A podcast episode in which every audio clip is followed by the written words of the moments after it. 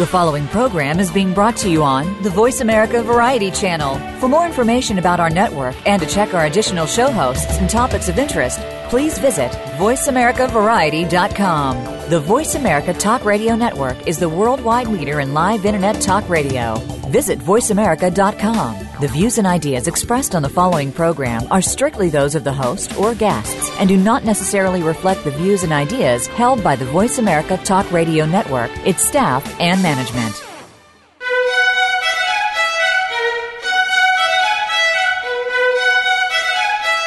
Welcome to Museum Life with Carol Bossert. Museums are important whether we work in them, for them, or simply love visiting them. Throughout history, people have collected things and put them on display to enjoy. But today's museums offer much more than rooms filled with stuff. They provide places to learn and share experiences with family and friends, as well as sanctuaries to unplug, rest, and refresh. On today's show, we'll discuss how museums can remain relevant and sustainable, reach out to new audiences, and remain attuned to cultural and technological trends. Now, here's your host, Carol Bossert. Welcome to Museum Life. This is Carol Bossert. I'm so glad you joined us today. Today we are going to be talking about historic houses again. Uh, some of you may remember that a couple of weeks ago I had a great conversation with Frank Vagnone, uh, who is uh, penning a book with the wonderful name called The Anarchist Guide to Historic Houses. Uh, that's going to be published uh, in just a few months by Left Coast Press. And as often happens, uh, one of the most wonderful things I think that happens with this show is that I do one uh, program about a topic and then I find lots more wonderful guests to continue with this uh, t- same topic, and that's exactly uh, what has happened today. You know, historic houses are fabulous assets to our community. Uh, many of them are very small. They have very small staffs. They uh, they have all sorts of challenges. In addition to having relevant interpretation, they can have leaky roofs and and all sorts of things. But they are one of probably our greatest museum assets of being in the community. And today we have some uh, wonderful guests to talk about how they are pos- positioning historic houses in in to continue to be relevant in the 21st century. Now, my first guest today is Heather Meltzer, who is principal with Bow Bridge Communications in New York. Uh, they work within the arts and cultural sector, promoting a variety of institutions, foundations, and programs. And Heather's going to talk with us today a little bit about some of uh, her projects and the overview of sort of the landscape that she sees of historic homes. So, Heather, uh, welcome and thank you for being on the show today. Well, it's it's a great honor to uh, to be joining you. Thanks so much for having me. Heather, uh, knowing that uh, many of our listeners are uh, emerging museum professionals, we have many. I have many great listeners who are uh, still in uh, museum studies programs, working on their master's degrees. Could you just share a little bit about your professional background and how you got to where you are today?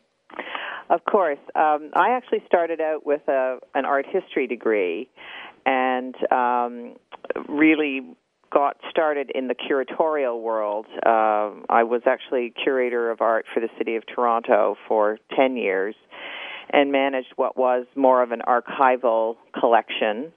Uh, but I um, also worked at a at a number of other smaller institutions uh, in Canada but on the curatorial side, so on the institutional side. And then when I was in my mid 30s, I decided to move over to more of the project management side and communication side um, of the institutions that I worked with. Got into a little bit more of, of development and um, just decided that I was going to move more into that side of things and into curatorial. So I eventually um, when I was doing the curatorial work um, at the City of Toronto, I also worked with their Public Art Commission and um, also worked on a number of projects with them. Probably the most important was the bid for the 96 uh, Summer Olympics. And so, working with uh, a lot of the cultural leaders in the city to put together the cultural bid for that uh, Olympics uh, led me to realize that there were wonderful opportunities to network in the community and to basically move beyond what I was doing curatorially. So I ultimately uh, opened my own PR firm in um, the early 90s and uh, worked with a number of uh, clients, including the Samuel and Sadie Bronfman Family Foundation in Montreal. I worked with the Canadian Broadcasting Corporation in Toronto. I also worked with the Interior Design Show, which was a, tr- um, a consumer trade show uh, basically focused on interior design products and services. And all, then that led to working with um, another broadcaster, Global Television, uh, to design or to create a design channel, and then uh, working with House and Home Media, which is sort of the equivalent of of Martha Stewart's Omni Media. And so it was. I kind of moved from dealing with uh, art in a very scholarly way into dealing more with sort of culture and lifestyle. And uh, I ultimately moved to New York in 2006 uh, when I remarried and uh, met my partner Libby Mark. We are partners in our firm Bow Bridge Communications, and um, so we set up our firm in about two and a half years ago. But we've been working together for about eight years, and we have quite a range of clients. There's uh, we have work with galleries and museums and foundations, publishers, uh, film producers. Um, I'm just trying to think some of the other people, and just you know individual short-term projects. And it's really great because it's sort of a nice range of um, programs that we get to work with, budgets. A lot of our clients are you know scattered across the United States, so it's great for us to be able to uh, work with them and and for them to kind of have a New York toehold uh, with us. So that's well, I think kind of where it all came from.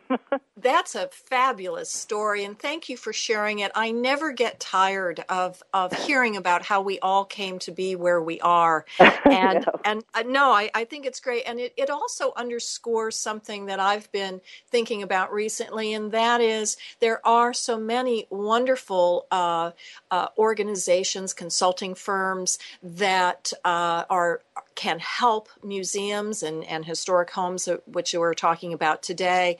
Mm-hmm. And so many of the principals, like you, really came up through the ranks of being in a museum. So you bring that understanding uh, to your clients as well. And I am sure that that's what has uh, led to much of your success.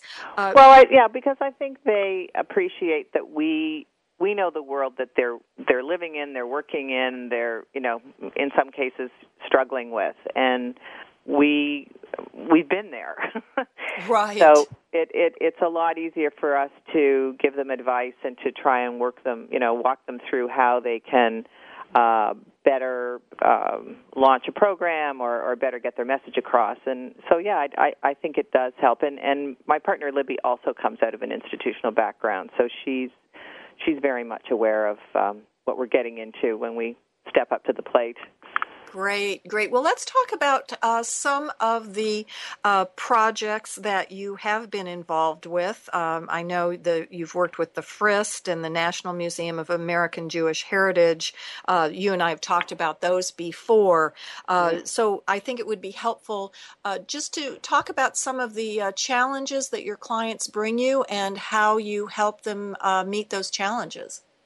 Well, I think what what we typically find is that um, uh, people come to our firm because, for the most part, they are looking for national uh, exposure for either it could be uh, a new gallery opening, it could be um, you know a building expansion project, it could be a special exhibition, um, it could be the announcement of a uh, you know a new um, senior position. Uh, but for the most part, they're looking for us to get them national exposure because, in many cases, they have already established, uh, you know, a very strong rapport with their local and regional media. So they they don't really need us to help them with that. But many in many cases, that's the extent of you know of their reach, and and they want to sort of announce things to a bigger public. So that's usually why we're why we are brought in. Um, the Frist, for example, is uh, uh, an institution that is they do not have a permanent collection, so they have a really robust um, exhibition program. And so we sit down with them at the beginning of the year and we look at the the exhibitions they've got planned to see which ones might have the most um, national reach and, and in many cases international reach. And one of the things that the Frist has done, which I, I I think is something that you know is is a sort of shareable uh, moment, if you will, for many of the uh, people listening to this program. Is they have really gone out of their way to um, engage their community in programming. Uh, for example, they did a uh, an exhibition about a year or so ago. It was a combination of uh, work by uh, Francisco de Goya, which was these war images that he had done in the early 19th century, the, the war between Spain and France. And then they paired that with an exhibition by uh, a contemporary artist whose name is Steve Mumford, who um, uh, it was called War Journals, and he uh, he documented uh, tours in Iraq and Afghanistan and Guantanamo um, as an artist. And what they did with these two exhibitions was they reached out to the veterans community in Nashville and and brought in so many um, veterans to talk about what their own experiences had been, and it became this kind of you know weekly rap session, if you will. It it became so successful that um, it just continued throughout the uh, course of the exhibition. So they really tried to connect very you know directly with uh, vets who who they felt would really uh, benefit from having the experience of um, seeing these two exhibitions. And then on a completely different note, they worked with they had an exhibition of Italian Renaissance art from the Dominican and Franciscan orders, and they brought in a, a choral group who actually uh, recorded music that was part of, uh, in part, in some of the imagery that was included in the exhibition, they actually recorded these hymns that came from illuminated manuscripts and used them in their audio guide. So, I mean, just really creative ways to engage your community, and um, and obviously, from our perspective, really wonderful things to be able to to talk about with the press. So, so they are uh, they've been a, a wonderful group to work with, and and the other thing that we try to do with uh, with them is whenever, for example, whenever their executive director is traveling or the uh, director of communications, we try to make sure that we can, you know, connect them with journalists across the country if they have time in their travels to do so. So it, it gives them that opportunity to reach out as well. Those are uh, really good examples. Do you have one more?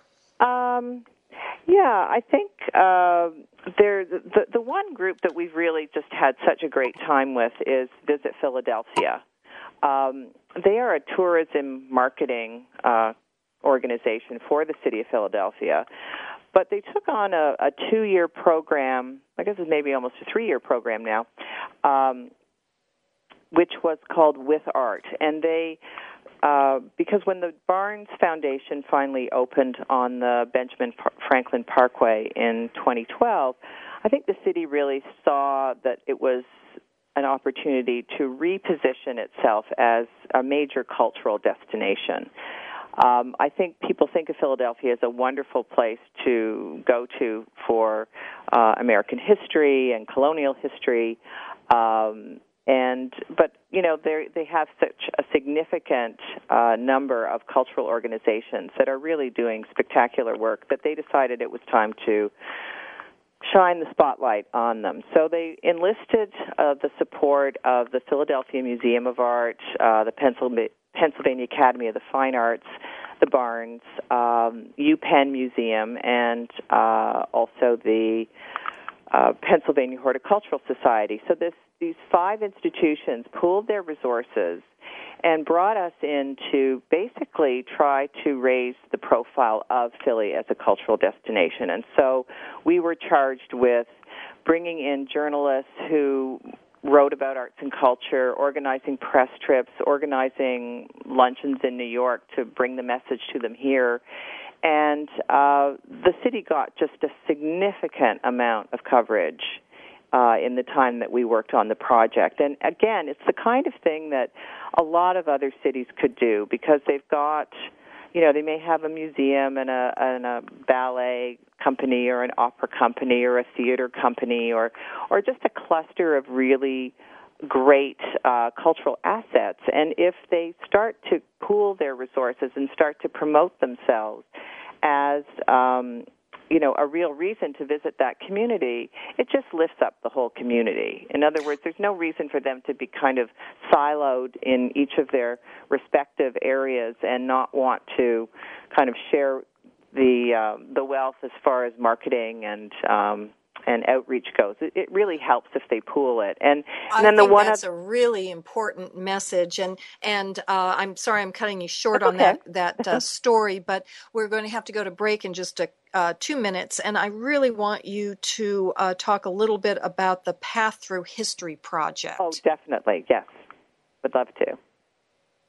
Um, why do uh, so? So why don't we talk a little bit about it now, and then we'll go to break. Oh, great. Okay. Well, I um, when uh, about a year or so ago, the state of New York uh, initiated a program called Path Through History, which is uh, an, an effort to promote the sort of co- the historic properties um, statewide, and um, I Love New York, their their tourism um, agency got behind this, and there were ten work groups established across the state, and the city of New York was a work group in and of itself, and they um, did an RFP asking for public relations firms to come aboard to try and help them promote uh, historic properties across the five boroughs. So our firm was selected, and uh, we worked with them to try to identify uh, sites across, you know, in the five boroughs that we felt initially had been perhaps considered lesser known sites. And uh, there was no reason for us to promote people going to the Statue of Liberty, even though it's a fantastic historic site in New York City, um, but to direct them to a place like the Morris Jumel Mansion, where our friend Carol Ward is situated, um, or the Louis Armstrong House. These are just absolutely wonderful historic properties in the city that are not necessarily on tourist radar. So we wanted to try and put a spotlight on those. So we uh, did that through a social media campaign, through press releases, and um, through basically engaging with the sites to work with the bigger Path Through History program, uh, which enabled them to promote their properties through the Path Through History website. And what we did was uh, we actually looked at uh, we had we only had we had less than a year to to work on the project, but we started out by identifying essentially these sort of hidden gem hidden gems across the five boroughs. The second push was to uh, recognize outdoor sites across the boroughs uh, where there was access to parkland or to waterfront uh, opportunities. Again, all historic. And then I believe in the fall we did a colonial sites um, push which included churches, burial grounds, taverns, you know, Quaker meeting houses, forts, uh, and you know, quite quite an array of colonial uh, properties in, in New York City, which I don't think people really think of the city that way. No, I certainly don't. That's fabulous. That is just fabulous. Yeah, and, and we when we come back from break, Christmas. we're we're going to be talking uh, with uh, some of these people that you've worked with, including uh, the Louis Armstrong Museum and the Morris Jumel Mansion. Uh, but we are going to have to take a quick break now. Remember, you can always contact me at carol.bossert at verizon.net. Uh, let me know what you think about the show and what issues you think we should be discussing. And so we will be back in a minute. Stay tuned. This is Carol Bossert for Museum Life.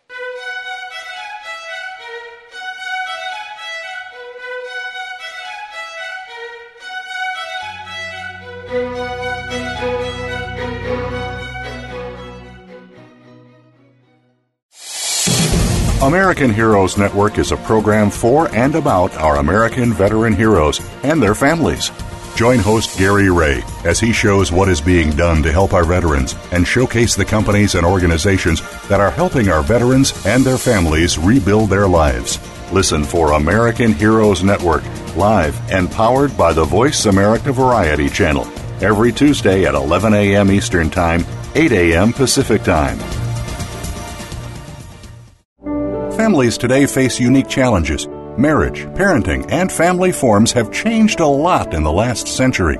Family Matters with Dr. Virginia Collin will focus on building and maintaining healthy family relationships. We will discuss marriage, divorce, family mediation, parenting, lifestyles, and mental health. All kinds of family matters. Our show will feature guest experts and your participation too. You can listen to Family Matters live every Tuesday at 6 p.m. Eastern Time, 3 p.m. Pacific on Voice America Variety.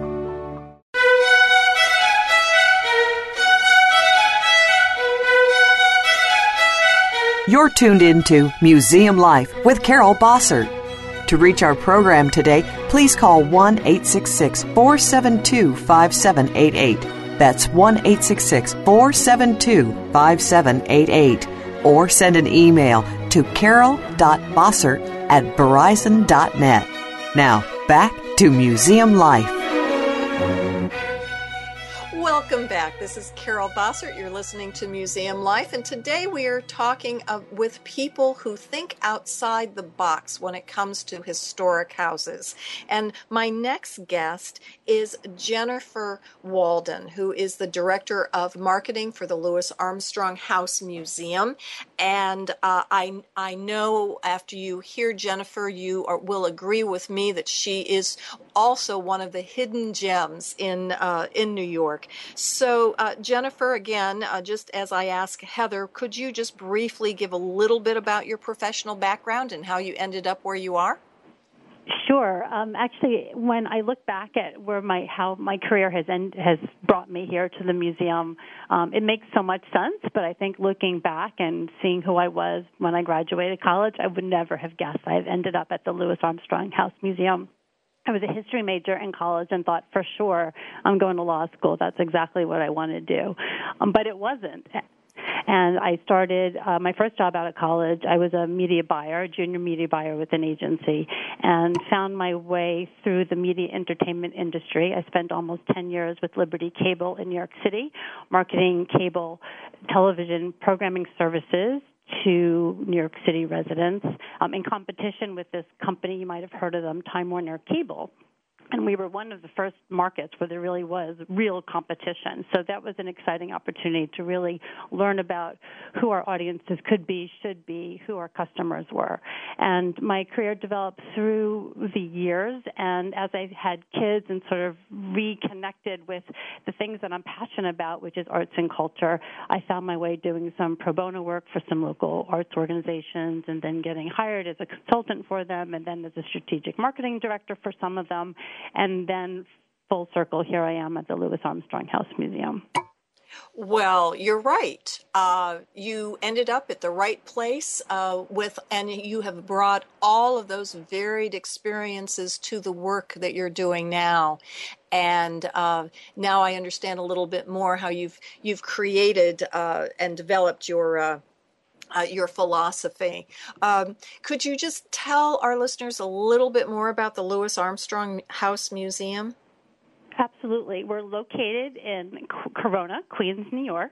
Um, it is the home of Louis Armstrong, the only home that he had ever owned. Uh, they, he and his wife Lucille bought the home in 1943. They lived here until he passed in 1971, and later she passed in 1983 here. And so she had the fourth site to leave the house, the home, and its contents to the city of New York to take care of it and to help build a legacy for her husband out of the house. So now, when you come here, flash forward, um, this house is one of New York City's house that rocks. That's something I like to say about the museum, and maybe not something you typically say about a historic house museum.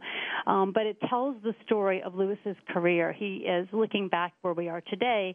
Clearly, he's a strong cultural icon, and so this home and your tour through the home um, tells that story. He comes alive right here, and I don't ever tire of being on a tour. Um, I've been on many tours since I started here with the organization in 2011, and I still get teary-eyed watching folks' reaction when they hear Louis's voice come out of the walls to speak to them.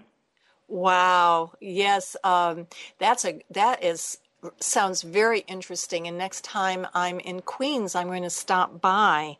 Uh, you must. I will. I will. Uh, I just I do find this fascinating too. That that uh, we always tend to think of historic homes as you know something in the 17th or 18th century with you know all all sorts of gilt uh, furniture and uh, expensive paintings and things, and uh, sort of it, living a lifestyle that we could never dream about. And here is an individual who has made a lasting impression on uh, our country and what it means to be an American.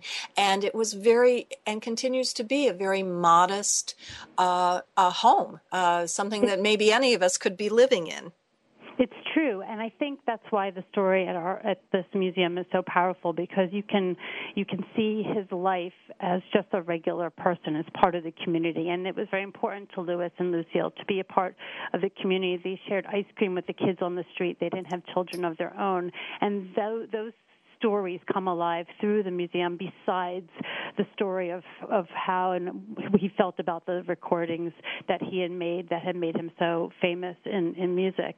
And so it's that juxtaposition of the public um view of this this icon and then this home this man of his house and, and just wanting to have a great life and comfortable living. He could have lived anywhere in the world. He could have had a trumpet shaped pool out in the Hamptons, but he chose Corona, Queens. Um, it was a working class neighborhood, and it still is today. Um, and so when you walk here, I, you see folks' faces walk up the block um, when they come from the subway, and they're trying to, you know, where am I? Especially if there are foreign visitors, um, and they find the home. And when they leave leave the house, their faces are so different because this, their experience at this museum transformed them and changed them and made them feel something very different than when they got here. I can I can just imagine now, Jennifer. When you and I um, spoke earlier, you just had such a great way of sort of expressing your strategy for success that you apply to the Louis Armstrong Museum. Would you mind sharing that with our our uh, listeners? No, of course not. I mean, I think the the real for us, the real story is what is your story? Who do you want to tell it to? Who is coming to visit you? How are they getting to you? But what is your narrative? Find that story, find that tone, and communicate it. And you can communicate it in all different, sorts of different ways. I don't think it matters the size of your marketing budget or how many folks you have employed with the organization or how many volunteers you have. You need to find a way to get your story out there. And it could be from simply partnering with local community, local organizations. Um, for example, um, we are limited to our our core program here, I should say, is the historic house tour. That being said, it's a national historic landmark. It's a New York City landmark. Um, there's no room in this house for me to show a film screening for more than maybe 20 people, for example. Um, so anything that I do maybe needs to be done outside when the weather is cooperative, and that's a little hard to to uh, predict sometimes. So the best thing for us to do is to find partners in our community, sort of increase our reach by tapping into their audiences and their databases, as well as allowing them to tap into ours to promote this this great program together. And we just hosted an International Jazz Day program at the Museum of Moving Image here in Queens in, in Astoria and we showcased for the first time ever here in the United States uh, a record full only full surviving recording that we know of Louis Armstrong and his All Stars. It was behind the Iron Curtain, recorded, and he performed on March 22nd, 1965, so 50 years ago. And this has never been seen here in the states. And so, who better to partner with a film screening than the Museum Moving Image, since I can't do it myself here at the museum. And so that's just an example. And it was a sold out crowd, and it was a fabulous show. And we served red beans and rice and sweet tea and some yummy treats for the reception. And our archivist kicked it off with a great story of how we got this and why it's still so important today. Um, and those are the kind of things that we do to sort of leverage what the story that we tell further than we can do it by ourselves.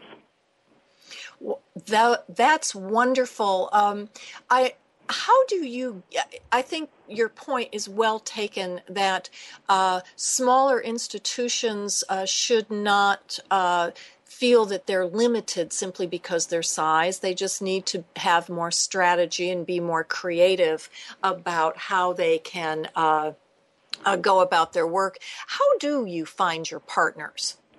You know, that's a great question. Um, I like to think that we're for a historic house museum, we're extremely entrepreneurial, and maybe that's just because I've always gravitated to these sort of entrepreneurial startup organizations um, or programs that needed a voice that hadn't had a voice before. And so I like to think that we here um, tap into our resources. We have vast archives. I have 15, over 15, I think 17,000 photos in our archives of Louis Armstrong. Um, so, for example, for Jazz Appreciation Month or Black History Month, we'll t- we'll create a limited edition museum collectible um, from our and take a photo that's never been published before from our archives and put a story on the back of the card and print it out and give it to all our guests. Um, so, for example, uh, you know, the, the media becomes my partner by helping me tell that story. This is an unusual gift that the museum is giving you for Jazz Appreciation Month. You know, come visit them. Um, certainly for the local press, they're eager to share that type of information with the community and showing that they are a good voice for the community. Um, but again, if we want to do a film screening, I'm going to certainly my first phone call will be to the Museum of Moving Image because they're really good about film screenings. Um, and anything else that we do. Uh, we we like to work with all sorts of partners um, and and to really leverage ourselves and, and get that out there. And again, it's all about sharing audiences. Um, again, just recently, the Lonely Planet named Queens the number one tourist destination in the United States um, for 2015. So we're definitely a go-to destination and on the map. Um, and so all of my cultural partners here are are working together to tell that strong story. We just celebrated the 50th anniversary of the World's Fair, of the 65 World's Fair, and so there was a nice planning committee here in Queens through the borough president's office to tap into all of our stories and tell how we were part of the World's Fair and how we can contribute to celebrating the anniversary. Oh, though that's fabulous. And I mean, you're doing so much. Let's just, you know, get a little bit of perspective here. What is the size of your staff? Hey, well, that's a great question. Um, I'm probably a depart. I'm a one-woman department of nine, quite possibly. We have, I think, five or six full-time folks on staff, a bunch of docents that give the tours, and some part-timers that help out as well. Um, so we're all really good at I'd like to think we're all really good at what we do um, and working together and collaborating. And and there is that that normal growth um, process, that life cycle that you go through with an organization. Where if I've increased visitorship, which we've done this past year by t- over 20 percent, um, that has an impact on how you interpret the site, on how you schedule tours, on how you move people through physically and, and engage with the site itself. Um, the carpets need cleaning a little faster, right? The fish need to be taken care of in the pond, and we all sort of have to make sure that we have good communication, even such a small staff, um, to to ensure that that the baton gets handed smoothly from each of our subsectors. I guess if you want to describe it that way. Well, yes, thank you. And again, I think that it just underscores your your theme. Uh, and anyone listening uh, to the show today, or or when they download it as a podcast, from now on, you can never say you're limited because you just have, uh, you know, your staff is limited. Uh, I think Jennifer is expressing something that that is uh, so very important. Uh, you know, size is all in your head, um, so yeah. to speak. or on paper. Um, and I think social media is such a strong, strong tool for all of us who who who suffer from from small budgets or, or smaller staffs um, and smaller resources. And uh, some of the big you know, organizations, certainly in New York City, there's some enormously strong cultural organizations. But I, you can define strength by your size of your marketing budget or by the size of your brand, and it's all about creating those sizes and making what you have very valuable and important. Um, you know, you can cut our story different ways. For example, um, we pitch ourselves to the school groups as a, when they when they study their own personal narratives in the elementary grades or even in middle school here in New York City, you know, this house is a living memoir in Queens to Louis Armstrong. So they come and visit and they can see this place through those eyes. Um, we celebrate the jazz hip hop connection here. We we talk about Louis as a civil rights pioneer. We're also a jet age des- designer showcase. So again, no matter what your size, you tap into the different stories that your organization tells, and you find audiences there to build them, bring them to you as you increase your visitorship, you increase your funder base. That donor pyramid gets stronger and taller, and you have more layers and more resources to tap into. But if you're not doing the work, you're not going to make those new connections. You're not going to get that next grant. You're not going to find somebody who says, "Oh my goodness, you know, we want to we want to help you." If your roof leaks, that's okay because that roof is covering. Well, it's not okay, but it's covering, you know, 30% of your visitors, which are school children, um, let's do something to fix that and enhance your growth and help you go to the next level.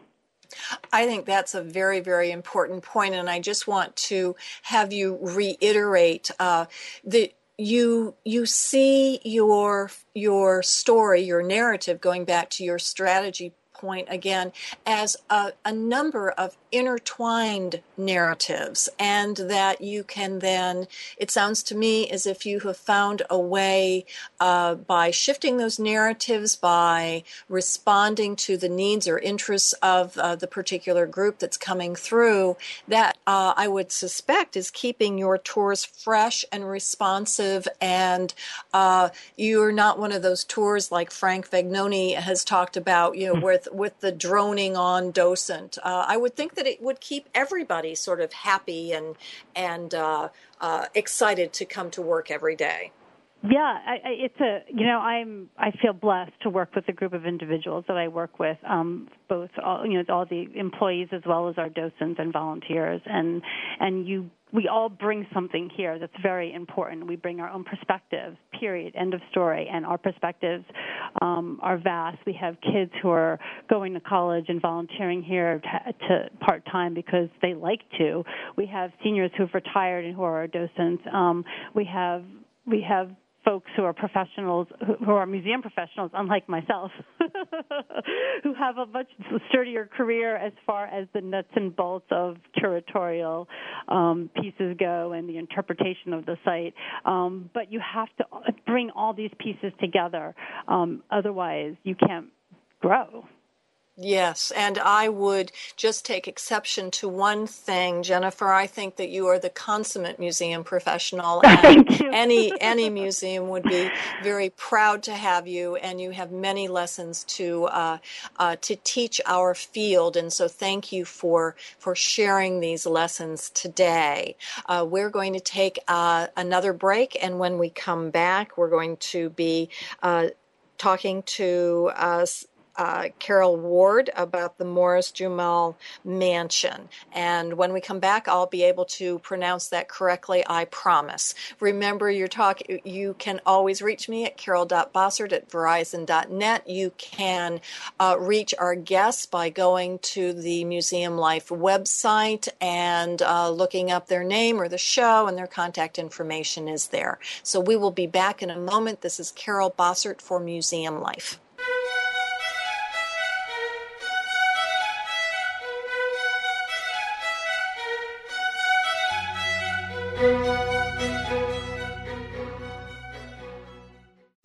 Family caregivers face some tough challenges every day in caring for a partner, parent, child, sibling, friend, neighbor, or even coworker. You are there to provide the care that these people need after everyone else has gone home. Family Caregivers Unite with Dr. Gordon Atherley will provide you with a social networking experience. You'll hear from experts and others who are experiencing the same things And together, you will promote a common cause.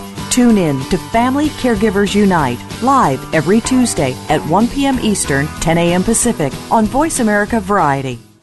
What does a visual workplace mean to you?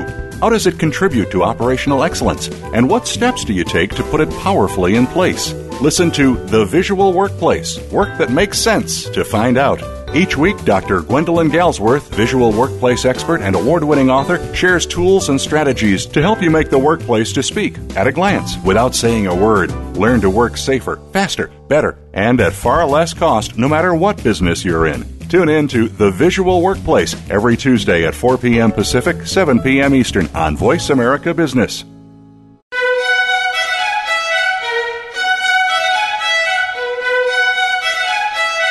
You're tuned into Museum Life with Carol Bossert. To reach our program today, please call 1 866 472 5788. That's 1 866 472 5788. Or send an email to carol.bossert at verizon.net. Now, back to Museum Life. Welcome back. This is Carol Bossert for Museum Life, and we are talking about historic houses and, more importantly, thinking outside the box.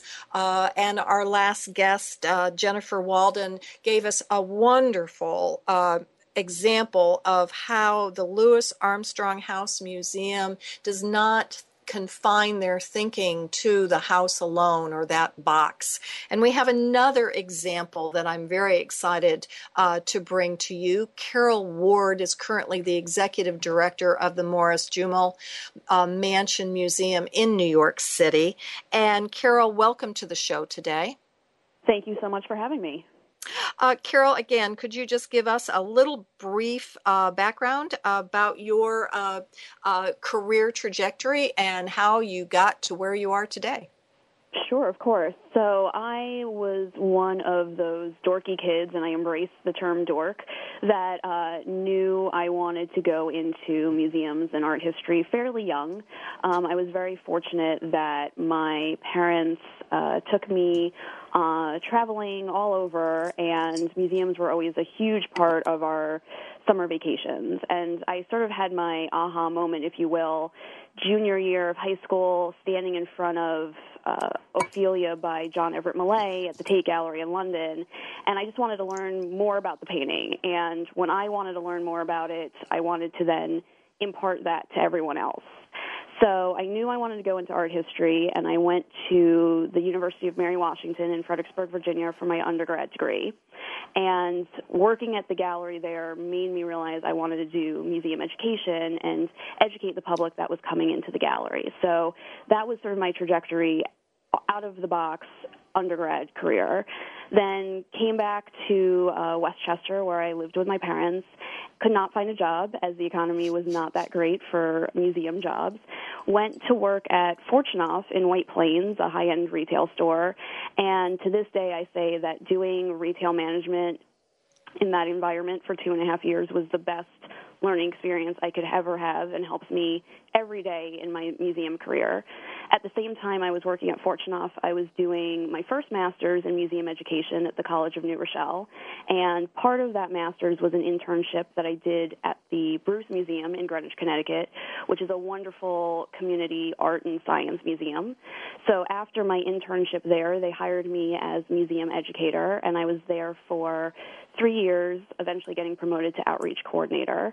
And then I was looking for the next step and went on idealist.org and found the Morris Jumel Mansion. Started working here as director of education in 2008. Um, at the same time, I was completing my second master's uh, in art history at Hunter College and became executive director about a year and a half ago in the summer of 2013. Well, fabulous, fabulous. So that uh, again shows how museum leadership skills can be learned and applied uh, from a variety of, of areas. And um, uh, maybe we can circle back around to that a little bit more. But but uh, first, tell us about the uh, the mansion. Um, you know, where is it located? What's the community like? What's the story? Mm-hmm.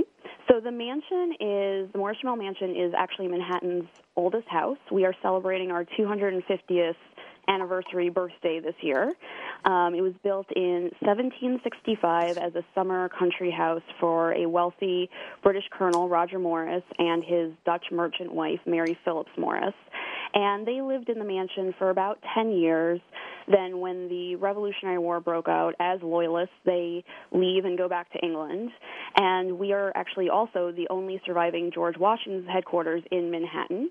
So, George Washington, yes, actually did sleep here for about a month in the fall of 1776. And then the major time period that we interpret and that people know about is the Jumel period, which is the 19th century.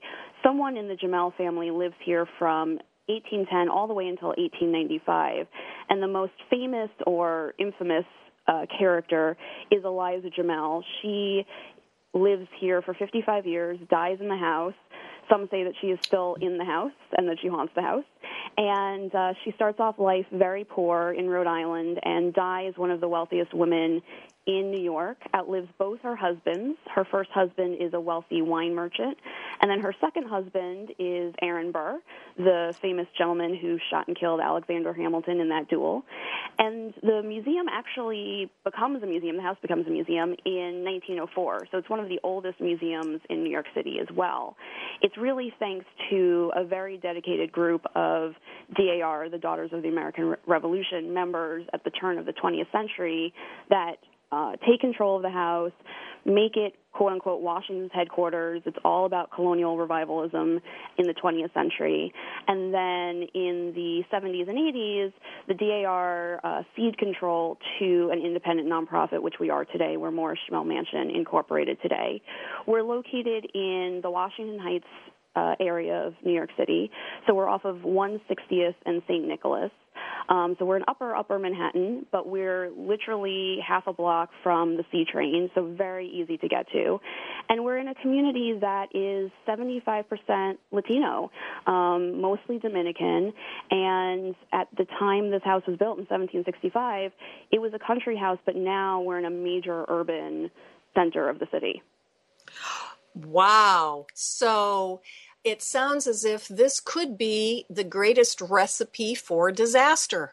Uh, here you are, a historic property that in some ways has sort of lost its physical context, as you say. The city's grown up around it. Uh, I have heard many museum professionals uh, lament that it is difficult to communicate uh, certain aspects of our history to, to newer immigrants. Um, I don't happen to believe that, uh, but but I can imagine that uh, you have taken up uh, the challenge of uh, making, communicating, and connecting to your immediate urban community. For sure. And I think because of my background, I always look at it through an education lens and also a public programming lens.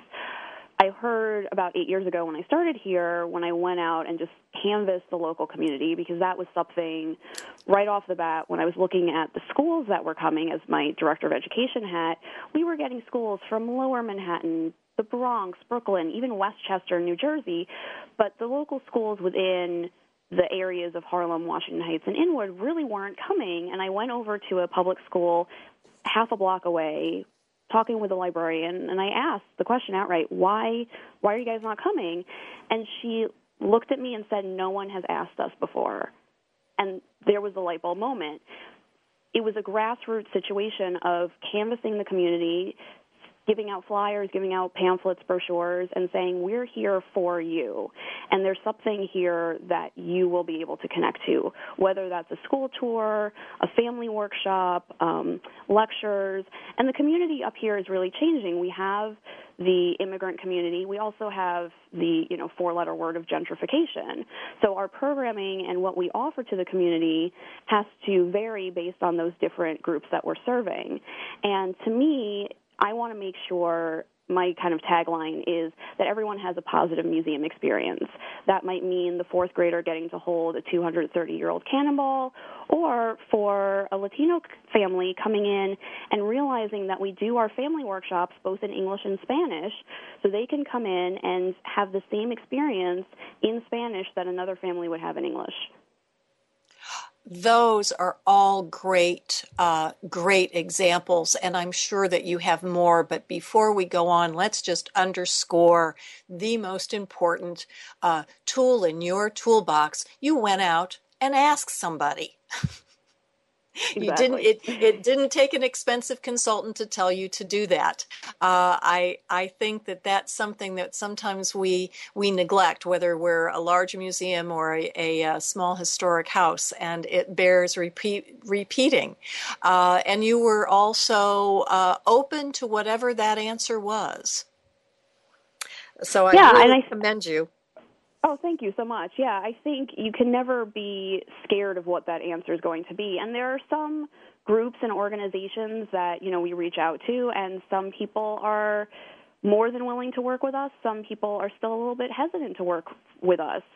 I still hear sometimes, you know, there's this big white house in a park and what does it offer to me and what how can it connect to my life? And I think that is also a major thing about a historic house is we can be very static. The rooms are going to look the same today if you come and visit visit me and if you come and visit in July. So, as museum professionals, and also some of us are members of the community, both living fairly close and, and still pretty close. I live in Riverdale now.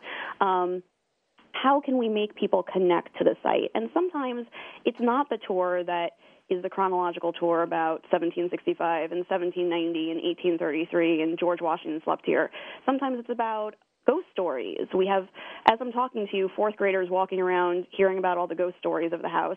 And that's okay. That doesn't diminish the history of the house. That's just the entry point that they're going to get excited about the house. That's great. Uh, so, how do you keep those those tours fresh and responsive?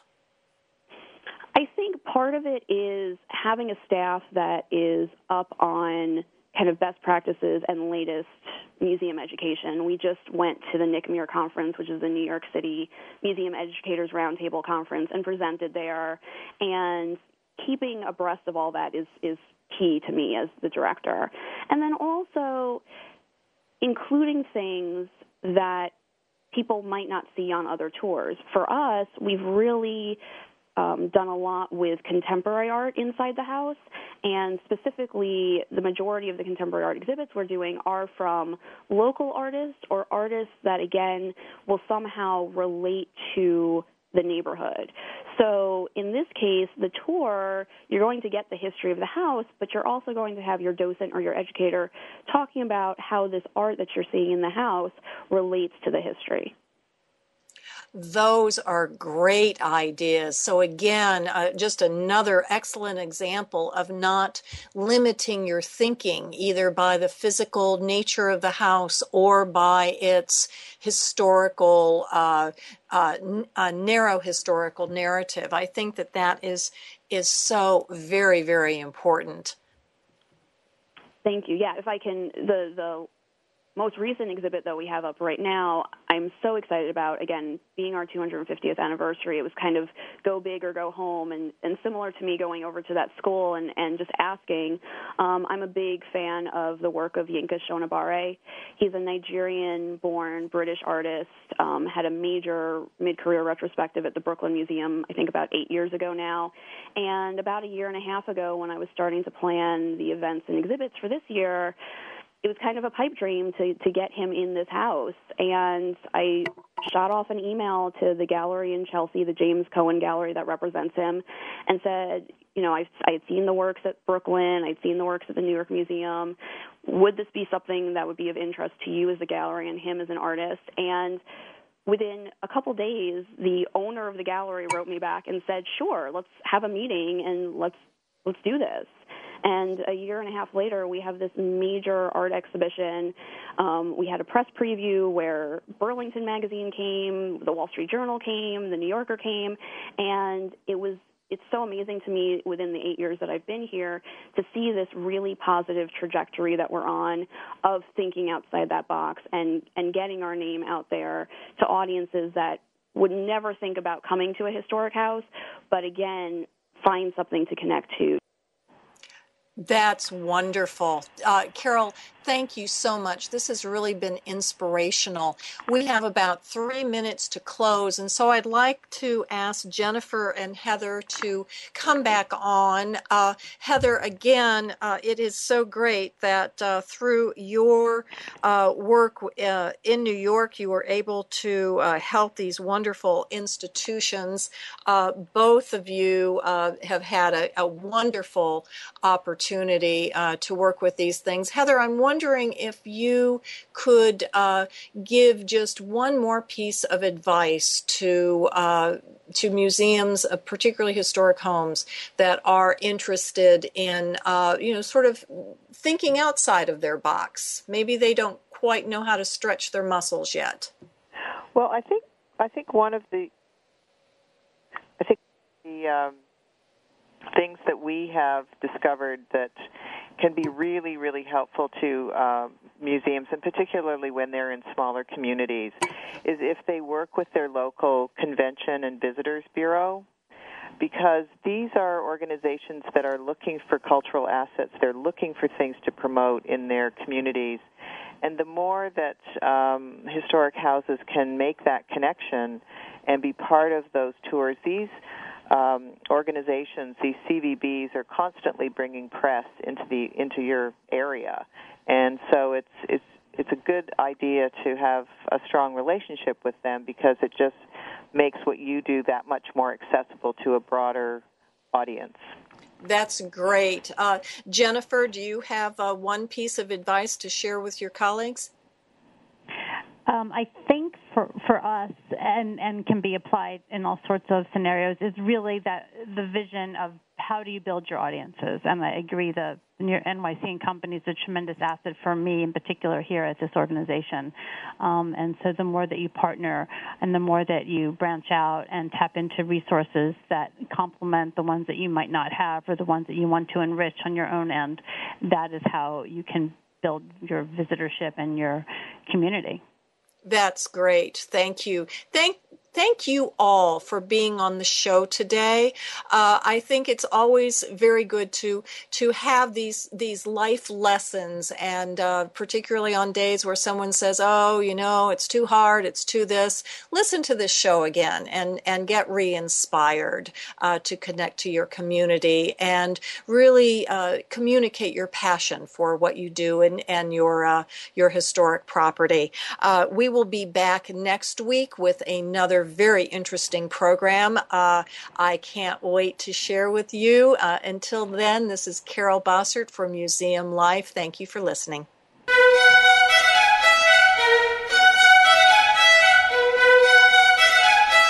Thank you for tuning in this week to Museum Life. Please join your host, Carol Bossert, again next Friday at 10 a.m. Eastern Time, 7 a.m. Pacific Time on the Voice America Variety Channel. What museum issue is on your mind? Tell Carol at carol.bossert at verizon.net.